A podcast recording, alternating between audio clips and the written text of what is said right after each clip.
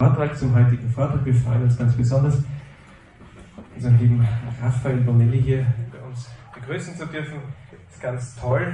Wir sind ja in einem sehr spannenden Thema dieses Jahr. Ja, also es geht um Ehe und Familie und es geht um unsere Beziehung. Und wir hatten letztes Mal von den Ulrichs einen sehr schönen Vortrag gehört über die Kommunikation in der Ehe und haben da auch gewisse Punkte erreicht, die sehr spannend werden und wir werden das heute noch einmal vertiefen. Du wirst das heute für uns vertiefen so richtig streiten. Ja. Applaus für Raphael von mir.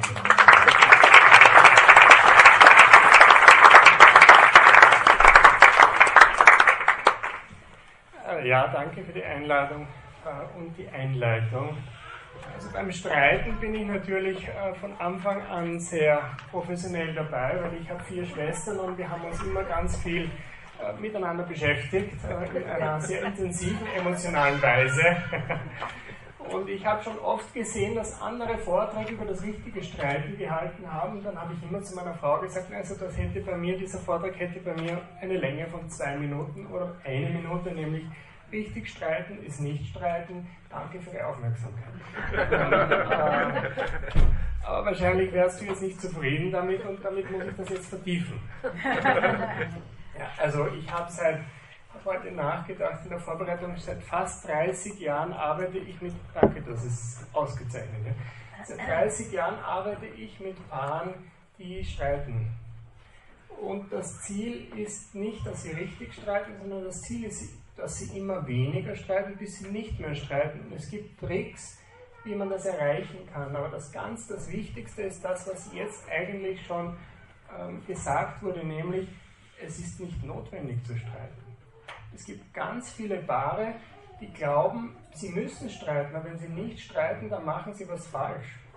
Das ist zwar erstaunlich, aber wenn man sich die Psychologiegeschichte anschaut, dann sieht man, es gibt eine Etappe in der Psychologie, ungefähr so um die 80er, 90er Jahre, da wurde sehr viel Blödsinn gesagt, aber vor allem eben dieses richtige Streiten. Man muss authentisch sein, man muss sich gegenseitig die Wahrheit ums Gesicht fetzen und es muss auch nicht wehtun und dann ist man authentisch und dann kann man sich ganz toll scheiden lassen. Super. Ja. Und das ist falsch.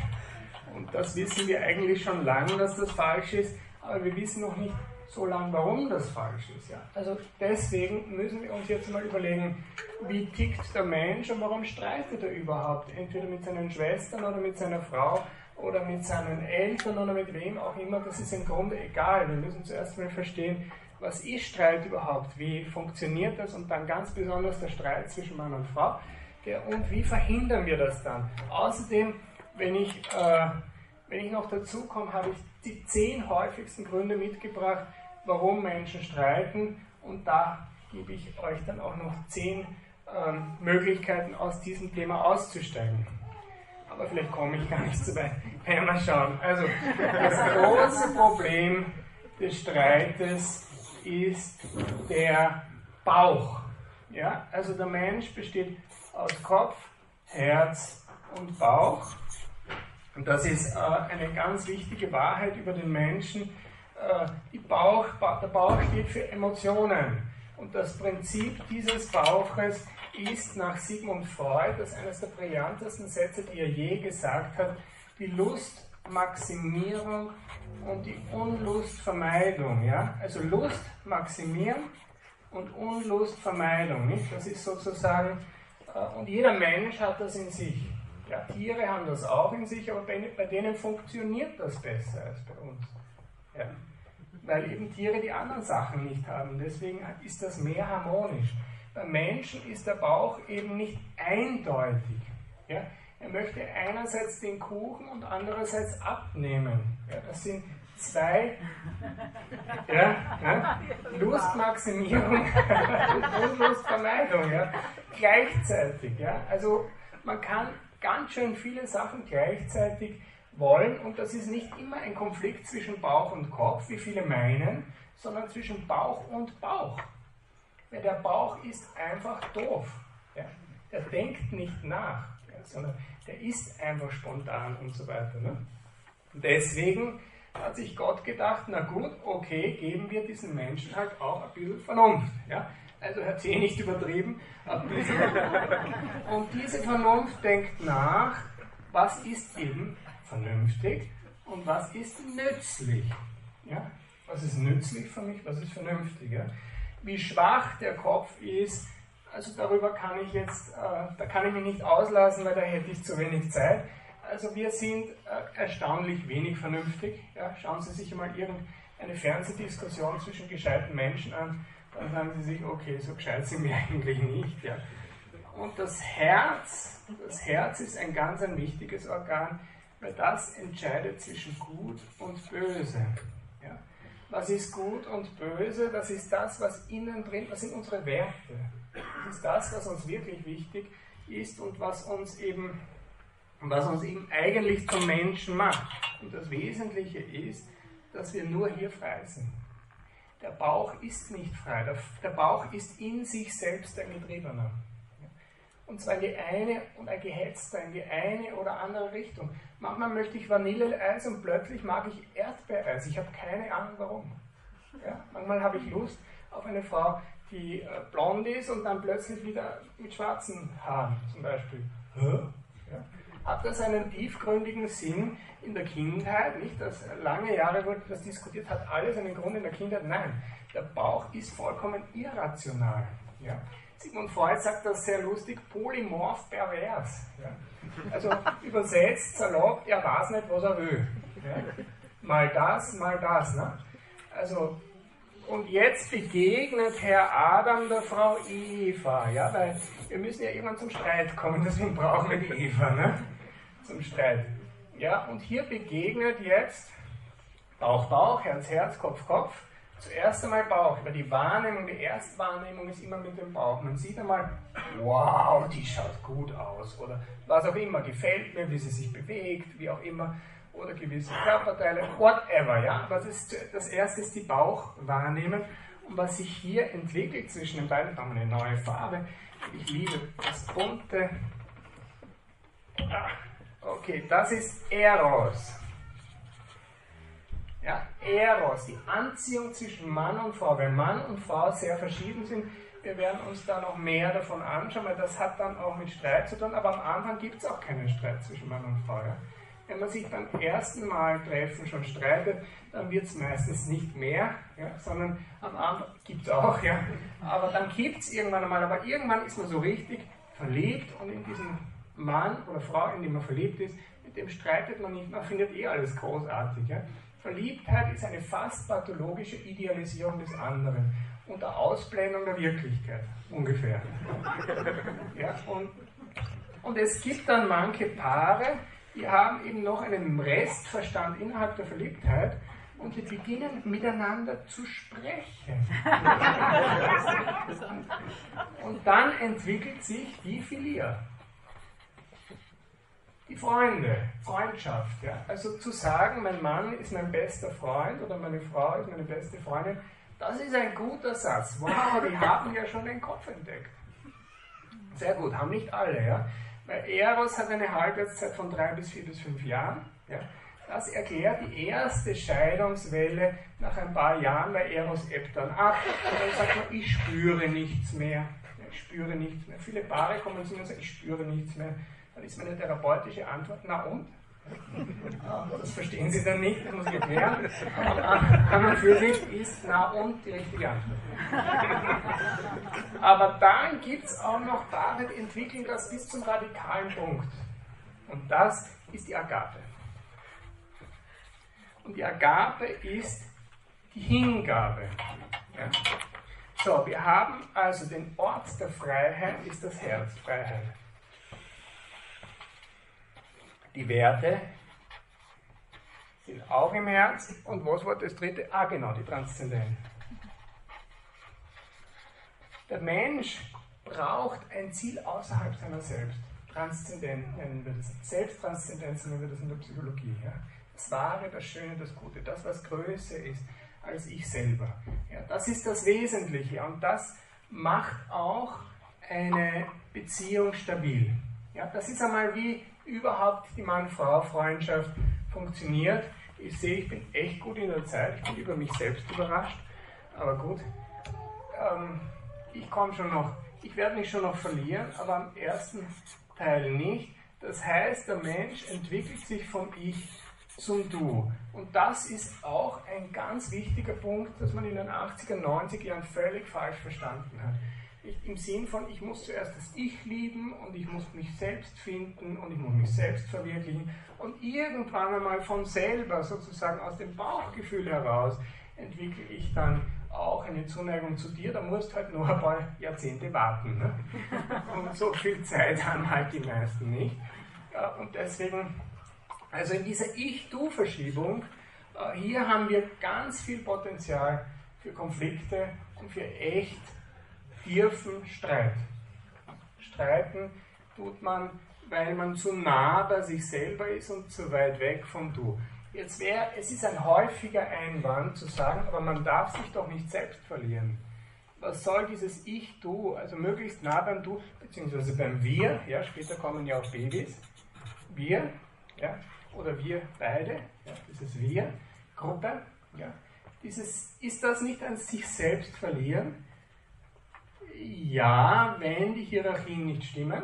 Und jetzt muss ich vorgreifen, weil das Ganze ist in sich so rund, aber irgendwo muss man dann hinein, weil es braucht eben die Selbsttranszendenz und es braucht etwas Höheres, die Selbsttranszendenz, versteht ihr?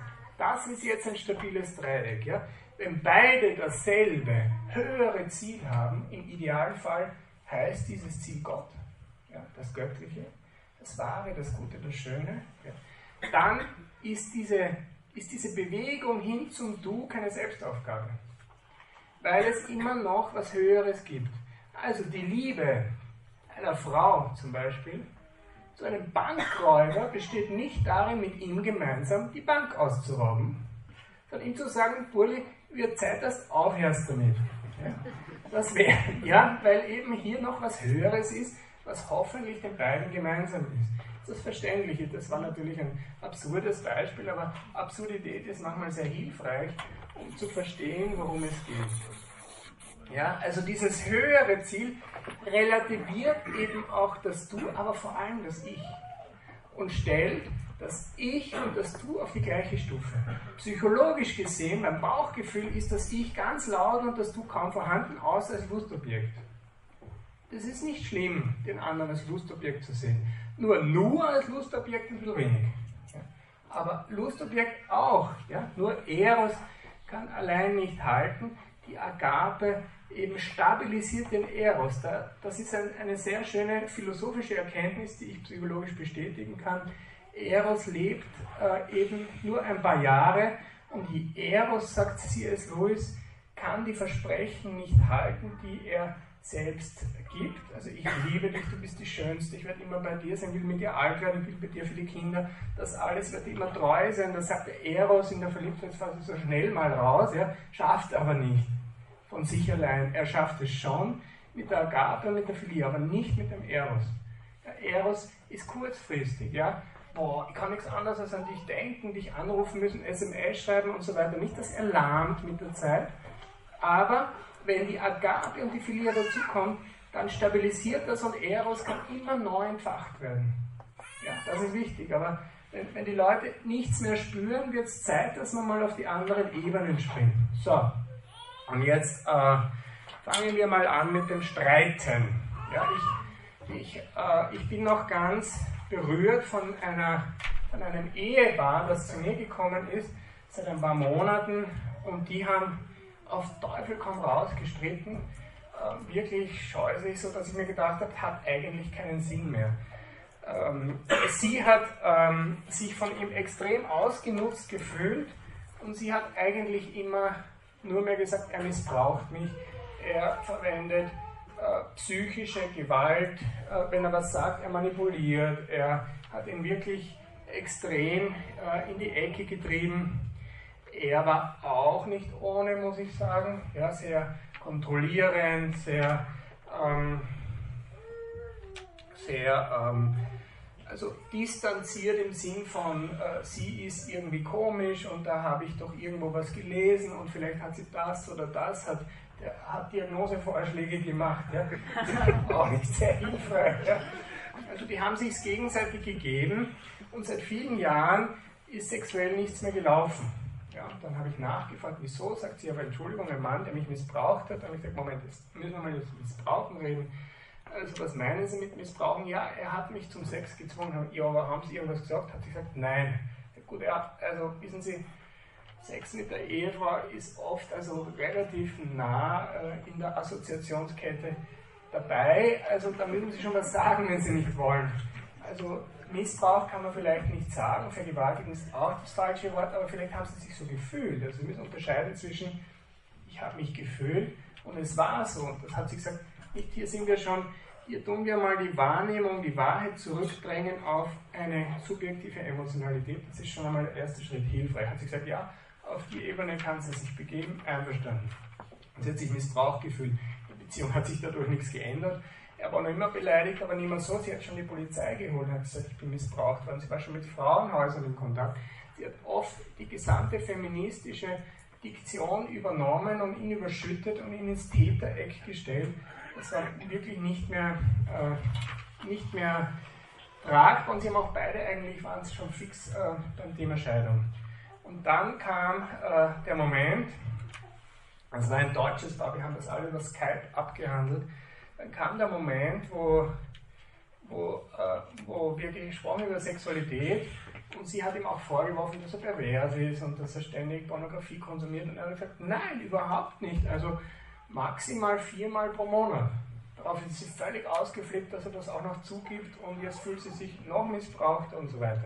Okay, in der nächsten Stunde kommt sie dann wieder mit diesem Pornografie-Thema und sagt, es ist so arg, aber sie hat so Angst um sich jetzt, wo sie weiß, dass ein Porno-Abhängiger auch noch ist. Ähm, möchte, also waren überhaupt nicht religiös, war keine Dimension für sie, also Selbsttranszendenz eher nichts, eher wenig. Und ähm, hat sie gesagt, jetzt hat sie Angst, jetzt hat sie zu Hause Angst, sie will ausziehen. Dann habe ich gesagt, wovor haben Sie Angst? Dann hat sie mich angeschaut über den Computer und gesagt, ich habe Angst um mein Leben. Und dann kam in mir wirklich eine Emotionalität auf, ein Bauchgefühl, dass der Kopf kurz analysiert und gesagt, ja, go for it, ist riskant, aber es geht. Und dann habe ich mich entschieden, sie voll zu konfrontieren und gesagt, jetzt reicht's, aber wenn ihr Mann viermal im Monat Porno konsumiert, ist das sicherlich verletzend für sie, aber es ist nicht lebensgefährlich und er ist deswegen kein Mörder. Und er hat sichtbar aufgeatmet. Ah, endlich sagt es einer, ja. Und dann bin ich in die Offensive gegangen und habe eben ihr gesagt, passen Sie auf, in Ihrer Opferrolle sind Sie schon lang zum Täter geworden. Und habe dann aufgezählt, was sie alles mit ihrem Mann macht. Und die hat still zugehört, hat sich das alles angehört. Ich war erstaunt, ich habe wirklich riskiert, dass sie die Therapie abbricht. Sie hat auch dann zwei Tage durchgeweint, hat sie mir nachher erzählt. Und drei Tage später ist sie zu ihrem Mann gegangen und hat sich entschuldigt. Und hat gesagt, es tut mir wahnsinnig leid und es ist unfassbar, dass du noch bei mir geblieben bist. Die hatten sofort Sex, den besten Sex ever. Und die sind seither ein glückliches Liebespaar im Honeymoon. Und was ist hier passiert? Was ist hier passiert? Sie, sie war emotional total in dieser Opferrolle drinnen, wurde vielleicht von schlechten Ideologien beeinflusst, aber im Wesentlichen war sie total in dieses Du bist meine Unlust, ich muss dich vermeiden. Ja? Und dann hat sie eben durch eine Intervention des Therapeuten, die Gott sei Dank gehalten hat, so es kann auch ganz schlimm schiefgehen, im Herzen gemerkt, mein Bauch tickt nicht richtig. Das ist das, das, ist das Geheimnis vom Verständnis über Streits. Weil Streits werden aus dem Bauchgefühl heraus ähm, geführt und beide sind nicht ähm, im Kopf und schon gar nicht im Herzen. Die Werte sind weg, die Freiheit ist weg. Ja? Und deswegen ist die Streitkaskade immer relativ ähnlich. Es fängt, am Anfang fängt es mit einem kleinen Missverständnis oftmals an, dann, dann wird der Ton schon schärfer. Ja? Das nimmt das Bauchgefühl auf, das Bauchgefühl ist verletzt und beleidigt, schlägt zurück und dann eskaliert das so schön hinauf. Ja? Und das Motto, der Gescheitere gibt nach ja, und zieht sich zurück, ist dann für beide nicht mehr machbar, weil die Freiheit verloren gegangen ist, weil das Herz nicht bei der Sache ist. Weil es, man, man bleibt dann stecken in der vollkommenen Kurzfristigkeit und kommt über die Kurzfristigkeit nicht hinaus. Ja, das heißt, wie gehen wir richtig, so, das ist jetzt einmal die Grundanalyse, ja, wie gehen wir jetzt richtig um mit, äh, mit dieser Emotionalität, er sagt was Verletzendes, sie sagt was Verletzendes, ähm, also hier kommt es innerlich dann zu einer Aggression ja, oder einer Verletzung, gleichzeitig kombiniert mit einer Angst, sich zu konfrontieren oder auch nicht. Und daraus wächst ein großes Tabu. Oder man schlägt sofort los mit der Aggression. Das ist dann der Streit, weil dann ist man noch völlig heiß. Also die, die eine Alternative ist sofort losschießen, aber meistens entwickelt sich ein Tabu, das dann zwischen den beiden da ist, ja, Schwiegermutter zum Beispiel, oder du verdienst zu wenig, oder was auch immer, ja, das schauen wir uns dann im zweiten Teil näher an was das Tabu sein könnte. Und das sind dann die vulnerablen Stellen, da braucht man nur ein bisschen drauf und dann flippt schon, flippen sie schon beide aus, weil beide ihre Verletzungen haben. Ja? Und was hier nicht gelingt, ist diese Tabus, diese Eiterherde regelmäßig abzulassen. Und jetzt sage ich ganz was Neues, wöchentlicher Eheabend ist Eiter ablassen. Eiter ablassen. Das sind Entzündungsherde, die werden immer größer. Ja? Das ist das, was Psychologie früher mit runterschlucken gemeint hat. Ja, es ist gut im Moment zu schweigen, ja, weil die Emotionalität sagt, jetzt spinnt er wieder total. Ja. So ein Trottel. Und so weiter. Ne? Also das wird dann, glaube ich, sehr intensiv ausgeformt oder umgekehrt. Es ist völlig egal, welches Geschlecht der andere hat in dem Und ich bin beleidigt, ungerecht, alles Mögliche. Und dann Stopp. Ja?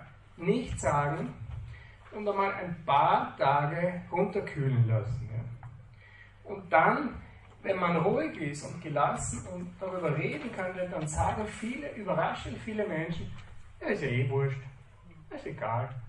Na, dann machen wir jetzt nicht den Abend kaputt, indem ich das anspreche. Hm, stört mich nicht mehr so. Und so entwickelt sich der Bus.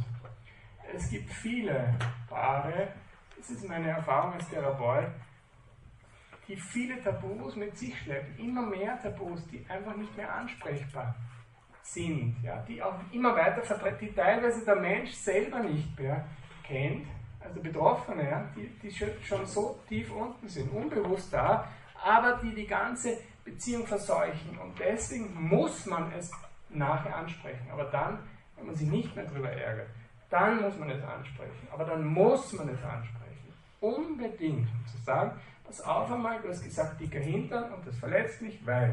Ja? Weil ich einen habe. Ne? Zum Beispiel. Ne? Aber trotzdem würde ich dich bitten, es nicht mehr zu sagen. Kann man ja. ja? Kann sagen, stimmt zwar, aber. Zum Beispiel. Ne? Ich meine, abgesehen davon ist das natürlich herabwürdigend und sexistisch und alles Mögliche und das wollte ich damit nicht sagen. Es geht nur darum, man kann alles ansprechen und man muss alles ansprechen. Es ist wichtig, dann zu sagen, wenn man sich nicht mehr ärgert, bitte, das tut mir weh, das hilft unserer Beziehung nicht, das wollen wir anders, das sollten wir anders machen, das ist mir wichtig, sei so lieb. Aber dann, versteht ihr, wenn die Wut weg ist, also wenn die Vernunft wieder einsetzt und das Herz sagt, ich liebe diese Frau, ich liebe diesen Mann, ich will mit ihm alt werden, aber das, deswegen muss ich das jetzt ansprechen, das wird es wehtun. Ja? das wird es wehtun, aber es, es muss raus. Es muss gesagt werden. Es darf zwischen Mann und Frau keine Tabus geben. Das ist das Geheimnis von Nichtstreiten. Tabus ansprechen, wenn die Emotion unten ist. Verstanden?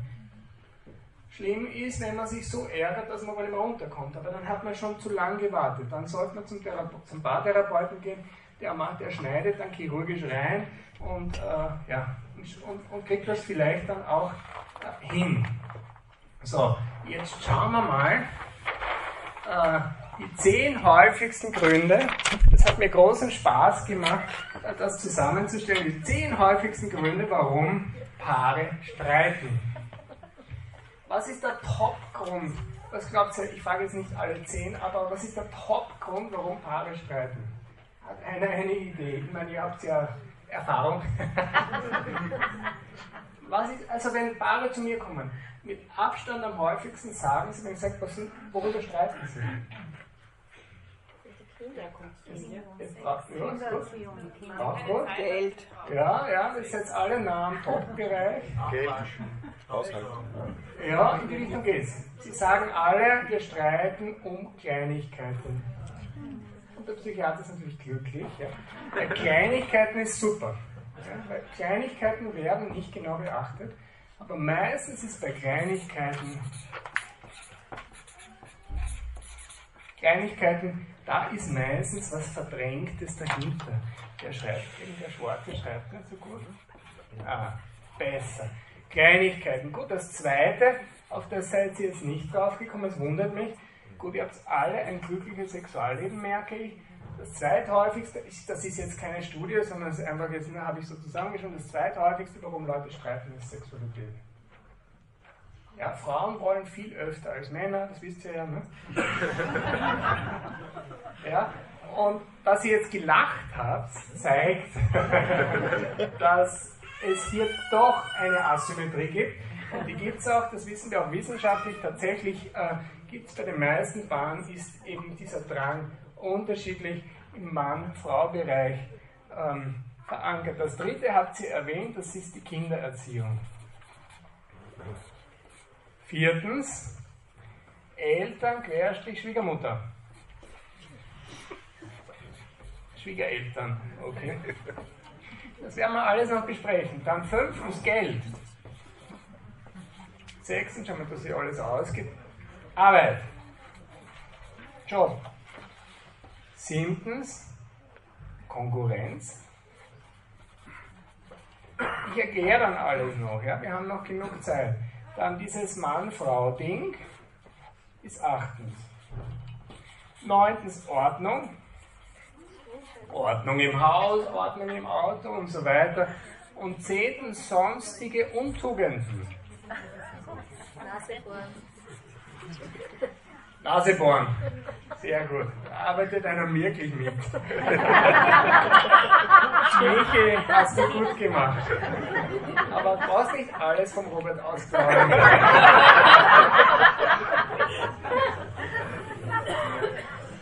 so, was habe ich mir da aufgeschrieben? Ja, also bei Banalität. Das letzte war, das mir gesagt hat, worüber streitet ihr? Ähm, sagt er, naja, über Kleinigkeiten, Banalitäten. Und da habe ich nachgefragt, was das ist. Äh, oder erzählt, dann sage ich immer, erzählt mir den letzten Streit. Ja, dann erzählen sie meistens von heute früh, wenn sie hergefahren sind, oder von gestern Abend. Also das ist dann wirklich brandneu und das ist mir lieber als ein Streit vor sieben Jahren, das erinnert ja jeder anders. In Wirklichkeit war das ja, ne, die, die Erinnerung verändert sich, das ist wirklich erstaunlich. Also deswegen ein ganz rezenter Streit runterdeklinieren. Wenn man das schafft gemeinsam, ist es auch gut. Sonst mit dem Therapeuten, das, das funktioniert gut. Und bei denen war das so, dass, äh, was haben die da gestritten? Uh, ursprünglich, die haben jetzt schon ein paar interessante Streits gehabt. Genau, dass er hat das Frühstück vorbereitet und sie hat das Wasser. Uh, die, die, die, haben da so eine spezielle Form von gesundes Wasser. Er hat für sich selbst ein Wasser abgekocht und für ihn aber nicht. Ja. Und er sagt dann, aha, ja, schon ein bisschen ärgerlich, aha, wieso ist bei mir kein Wasser drin und bei dir schon? Ja. Und sie sagt, ah, das wollte ich gerade machen. Und er sagt, wolltest du nicht? Ja. Wir haben zwei Stunden darüber geredet. Also gestritten natürlich. Am Ende ist sie aus dem Haus gegangen ja, und war super beleidigt. Ja, man könnte sich jetzt sagen, wie kann man über so eine Banalität streiten? Hinter, der wahre Hintergrund war, dass sie immer zum, zum Lügen, äh, dass sie immer schon zum Lügen geneigt hat. Ja? Also dass sie äh, gerne, wenn sie ertappt worden ist, dass sie, ähm, dass sie äh, eben so ein bisschen geschwindelt hat, weil sie eine kleine Perfektionistin war. Ich kann das jetzt nicht ausführen, das wäre alles sehr interessant, aber da kommen wir nicht weiter. Ja? Aber jedenfalls sind wir durch diese Kleinigkeit bis zum Zentrum vorgekommen. Nämlich, sie lügt eigentlich immer und er ist aber total Überprüfer. Ja, also er, ist, äh, er hat zum Beispiel gesehen, ein, ein Mann schreibt ihr ein SMS und, und, sie liegen beide im Bett. Das ist ein anderes Beispiel, wo sie gestritten haben, bis er aus, aus, ausgezogen ist. Und, äh, und, und dann kam noch ein SMS und er sagt, wer hat, ah, die hat wer geschrieben. Hat die wer geschrieben? Und sie sagt, ja, ja, meine Tochter. Zack, mir hat sie nicht braucht. Ne? Sie hat nicht gesagt, ja, ich habe zwei SMS bekommen, eines von meiner Tochter und eines von diesem Kollegen, vollkommen, vollkommen harmlos, da waren sie sich ganz einig. Aber sie hat gesagt, ja, das lassen wir mal weg. Ne? Den Kollegen lassen wir weg, sagen wir, die Tochter ist alles gut. Aber er hat sie überprüft und wollte nur wissen, ob sie die Wahrheit sagt. Nachher mehr. Aber er hat auch verstanden, okay, er ist der totale Kontrollierer und da ist er ja nicht auf gleicher Augenhöhe. Er könnte ja sagen, ah, der Manfred hat mir geschrieben, wo schreibt er denn so? Ne? Er schreibt das und das und da wäre es auch nicht zum Streit gekommen, verstehen Sie? Aber im Wesentlichen ging es um seine Pedanterie und ihren Perfektionismus. Und wie wir das in Sprache gebracht haben, haben die die Streits extrem schnell abgebaut.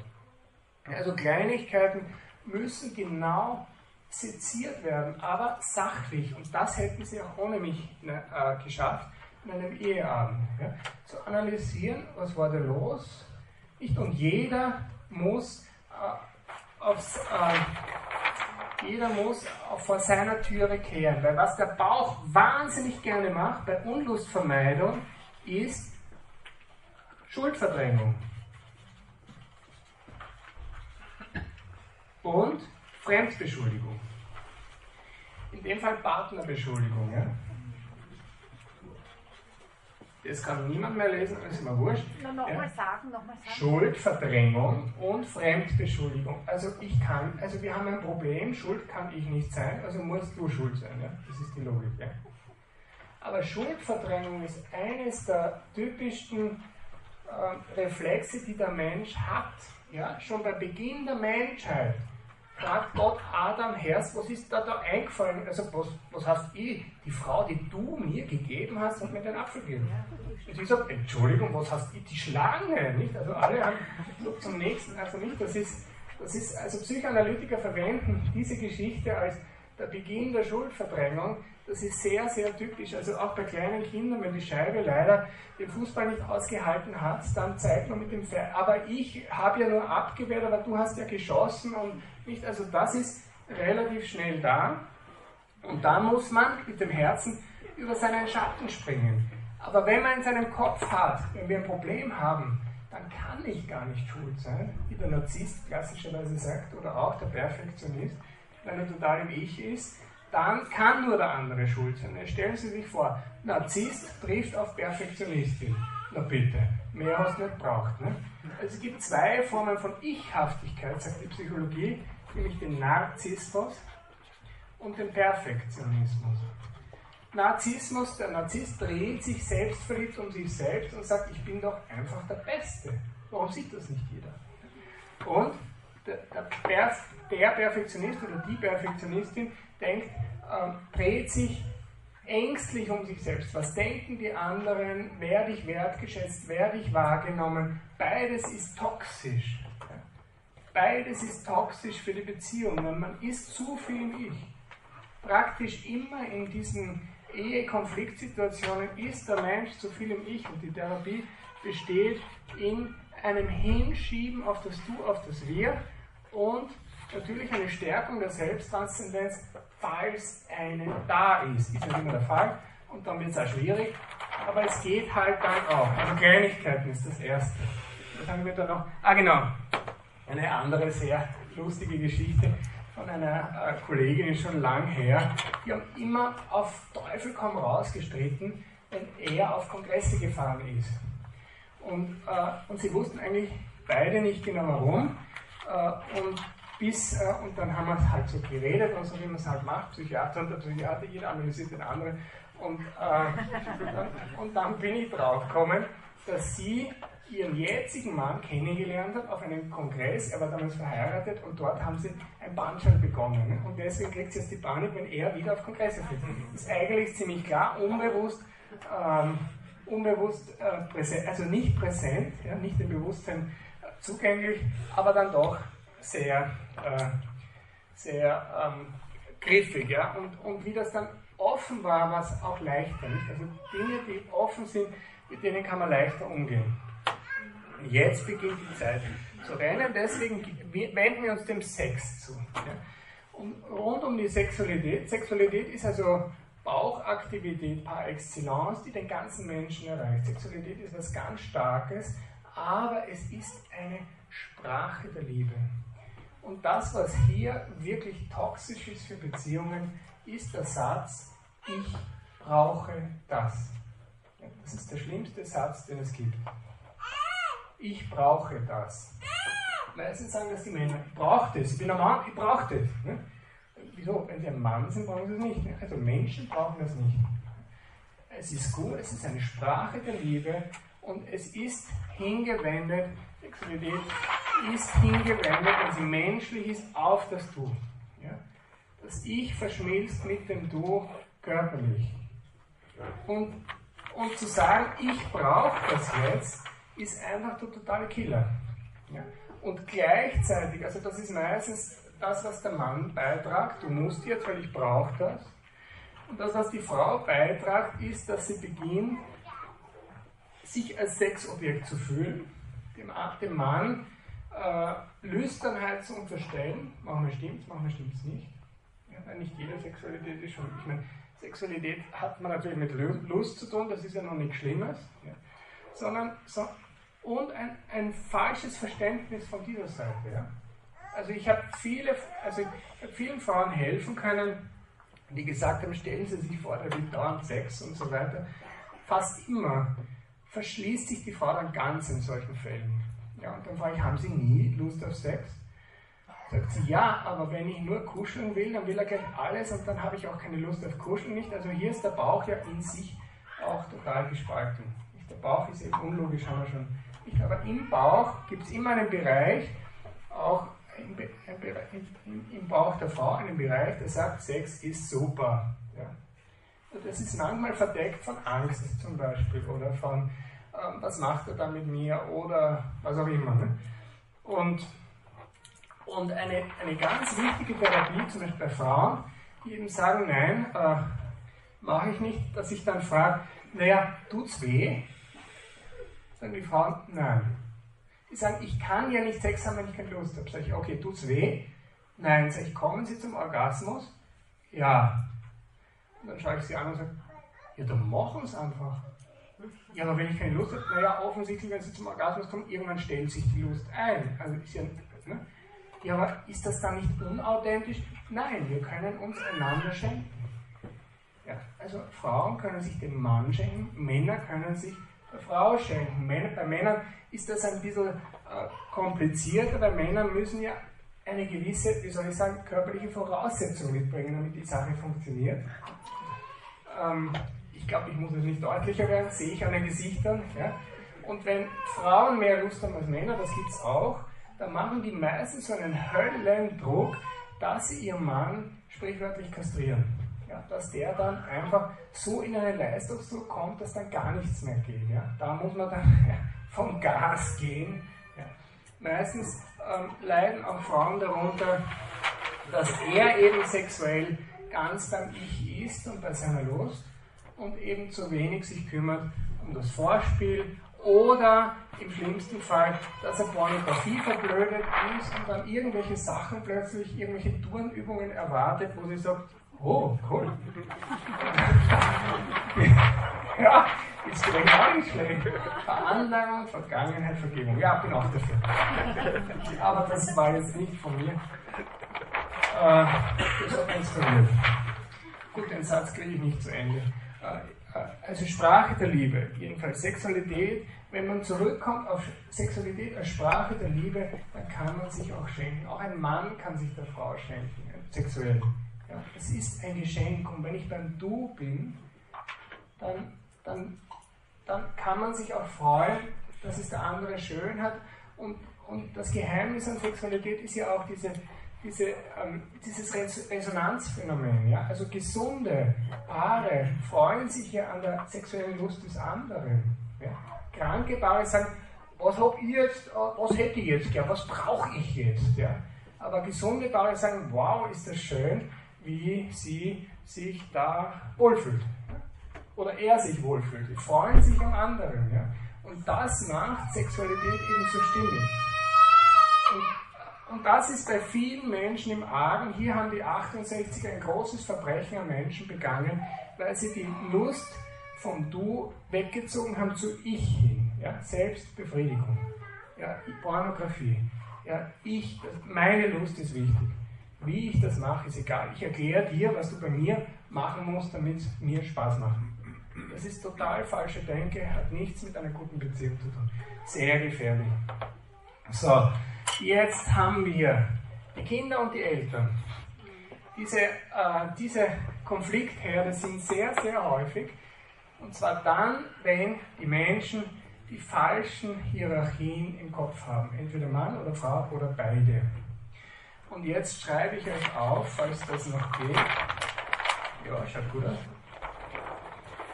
Wie die richtigen Hierarchien lauten.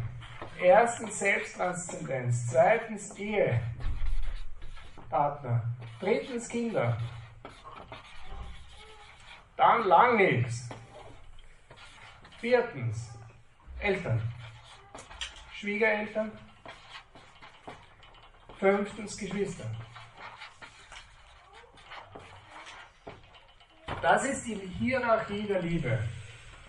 Und wenn die falsch läuft, dann funktioniert es nicht. Ja, über Ehe und Selbsttranszendenz haben wir schon geredet. Ja? Also mit dem Bankräuber ist es nicht eine Form der Liebe, mit ihm Banken auszurauben, sondern ihn zu bekehren. Ja? Also keine Bank mehr ausrauben. Das wäre, das ist die Selbsttranszendenz, das wahre, das Gute in dem Fall. Und das Schöne ist auch nicht schön, eine Bank auszurauben. Ja? Ähm, vielleicht ästhetisch irgendwie, aber dann doch irgendwie nicht schön. Zumindest für die, denen die Bank gehört okay, wobei mein Mitleid an Grenzen ist, aber das ist wieder was anderes. Ja?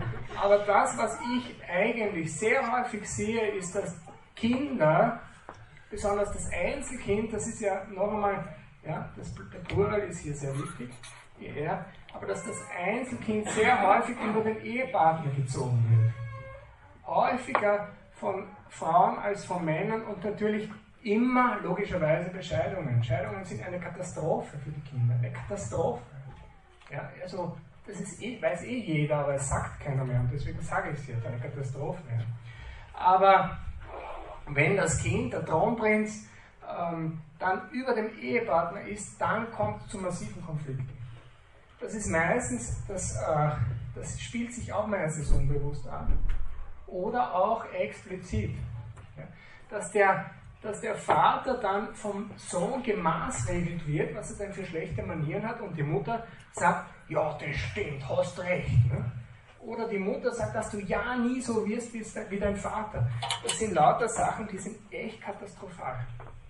Was genauso katastrophal ist, wenn der Mann, anderes Beispiel, seine Mama über seine Ehefrau stellt. Ja? Oder wenn die Schwiegermutter glaubt, dass sie jetzt der Schwiegertochter erklären muss, wie man das Burli richtig hegt und pflegt. Oder wie man die Kinder erzieht. Ja? Das ist alles nicht so schlimm, wenn beide gemeinsam die Schwiegermutter abwehren. Besonders halt der verwandte Teil. Sagt du, Mama, bitte lass uns das alleine machen. Ich sehe lieb, wenn wir dich einmal im Jahr sehen, aber, aber häufiger in Zukunft nicht. Ja.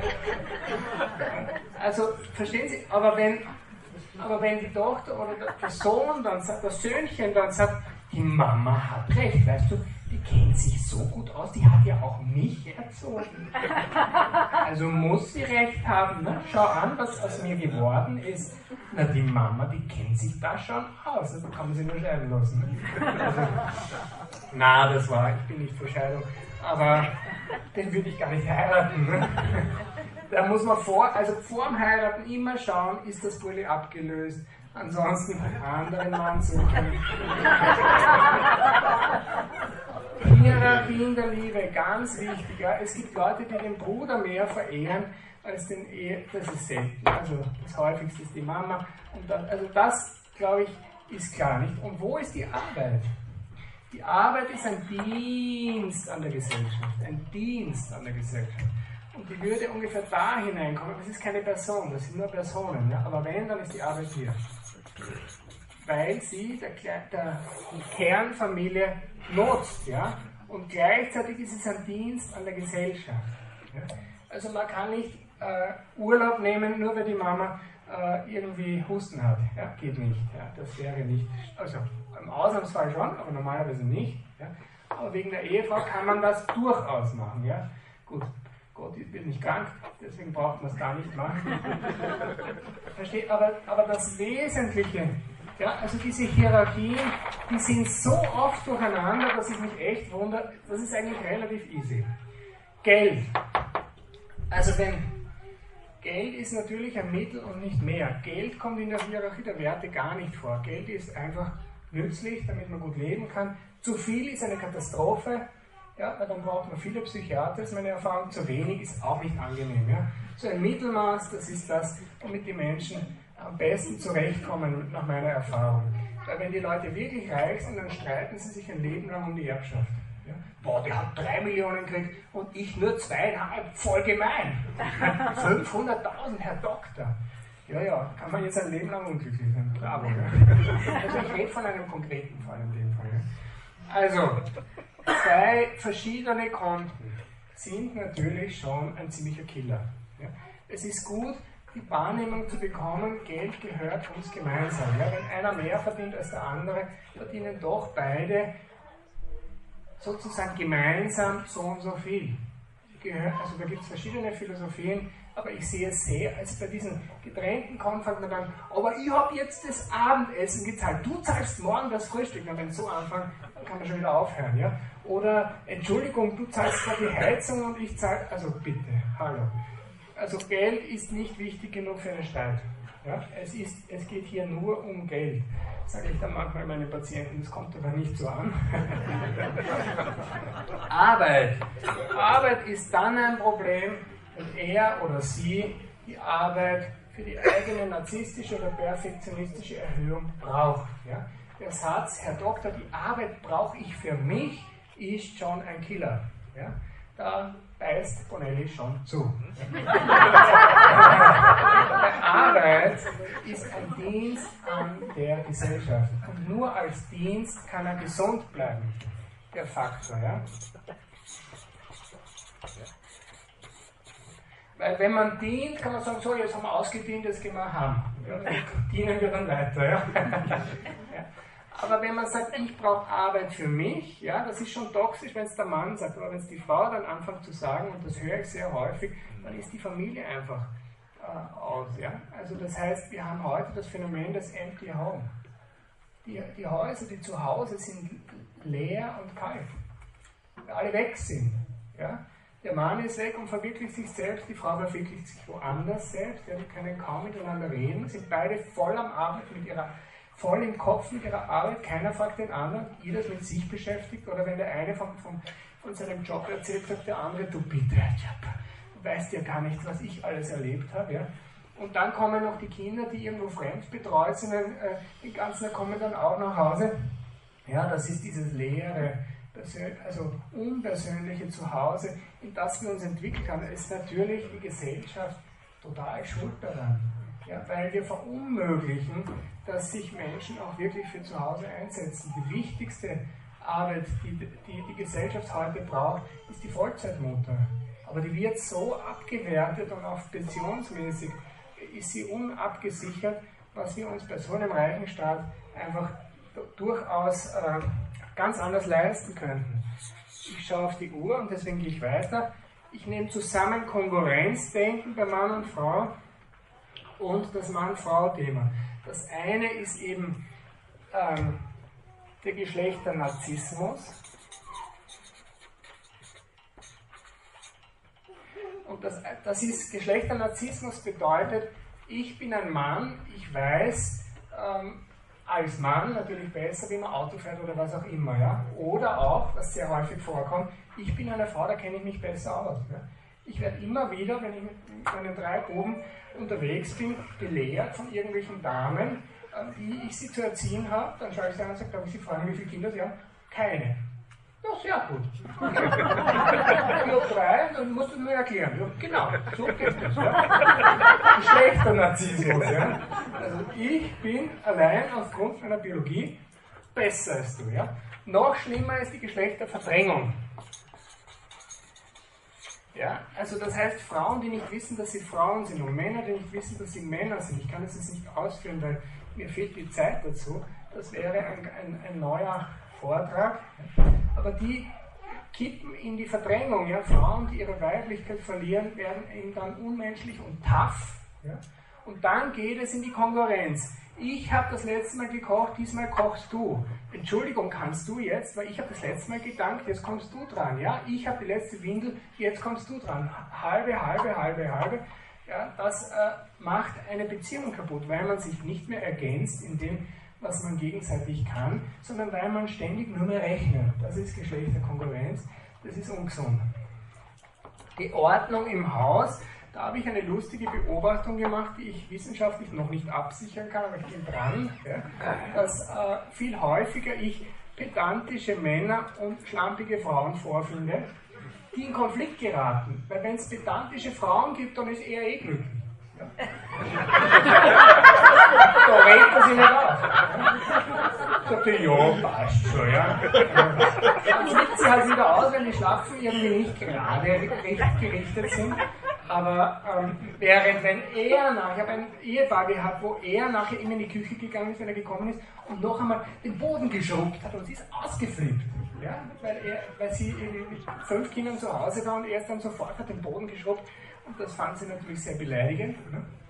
Und ähm, also das ist mein Eindruck, aber jedenfalls das Ordnungsthema, es ist gut, es im Bewusstsein zu haben dass das äh, eben sehr quälen kann. Ne?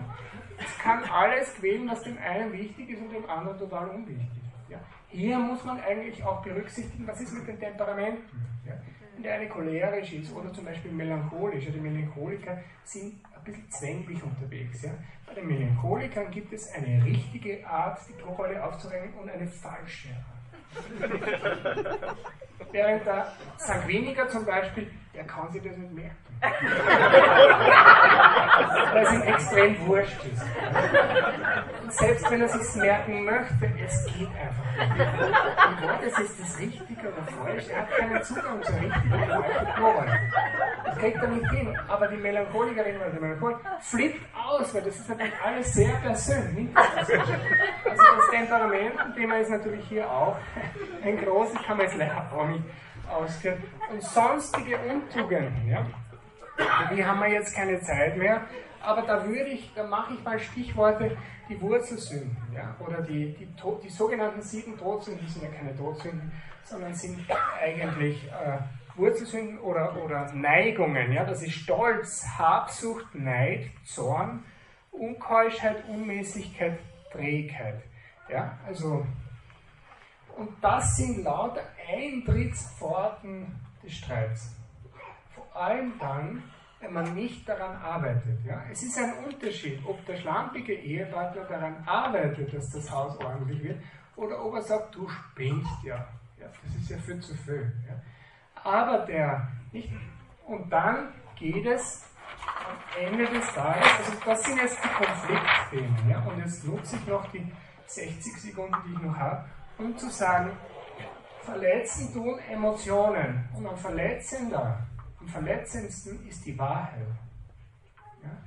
Also zu dem, dem Pedanten zu sagen, du bist schlampig, das wird ihn nicht besonders treffen. Ja? Aber zu sagen, du bist ein Pedant, das verletzt, das ist narzisstische Kränkung. Ja? Also das heißt nur zu sagen, ich habe es ihm gesagt, es ist ja wahr, das ist ja, ja, das ist genau das Problem, dass es wahr ist. Ja, dicker Hintern tut dann nicht weh, wenn sie anorektisch ist. Okay, die Anorektikerin wieder schon, aus anderen Gründen. Ja? Aber ja, also das heißt, nur weil es wahr ist, heißt es noch nicht, dass es deswegen nicht zum Streit kommt, sondern ganz im Gegenteil. Es geht darum, was für eine Emotionalität schwingt bei mir mit und was transportiere ich. Und deswegen, zum Schluss dieses Vortrags, mein Ratschlag, Klappe halten, bis die Wut verraucht ist. Wenn man so wütend ist, dass man die Klappe nicht halten kann, weglaufen, aus dem Haus laufen. Und liebe Frauen, wenn ihr Mann, euer Mann aus dem Haus lauft, nicht nachlaufen.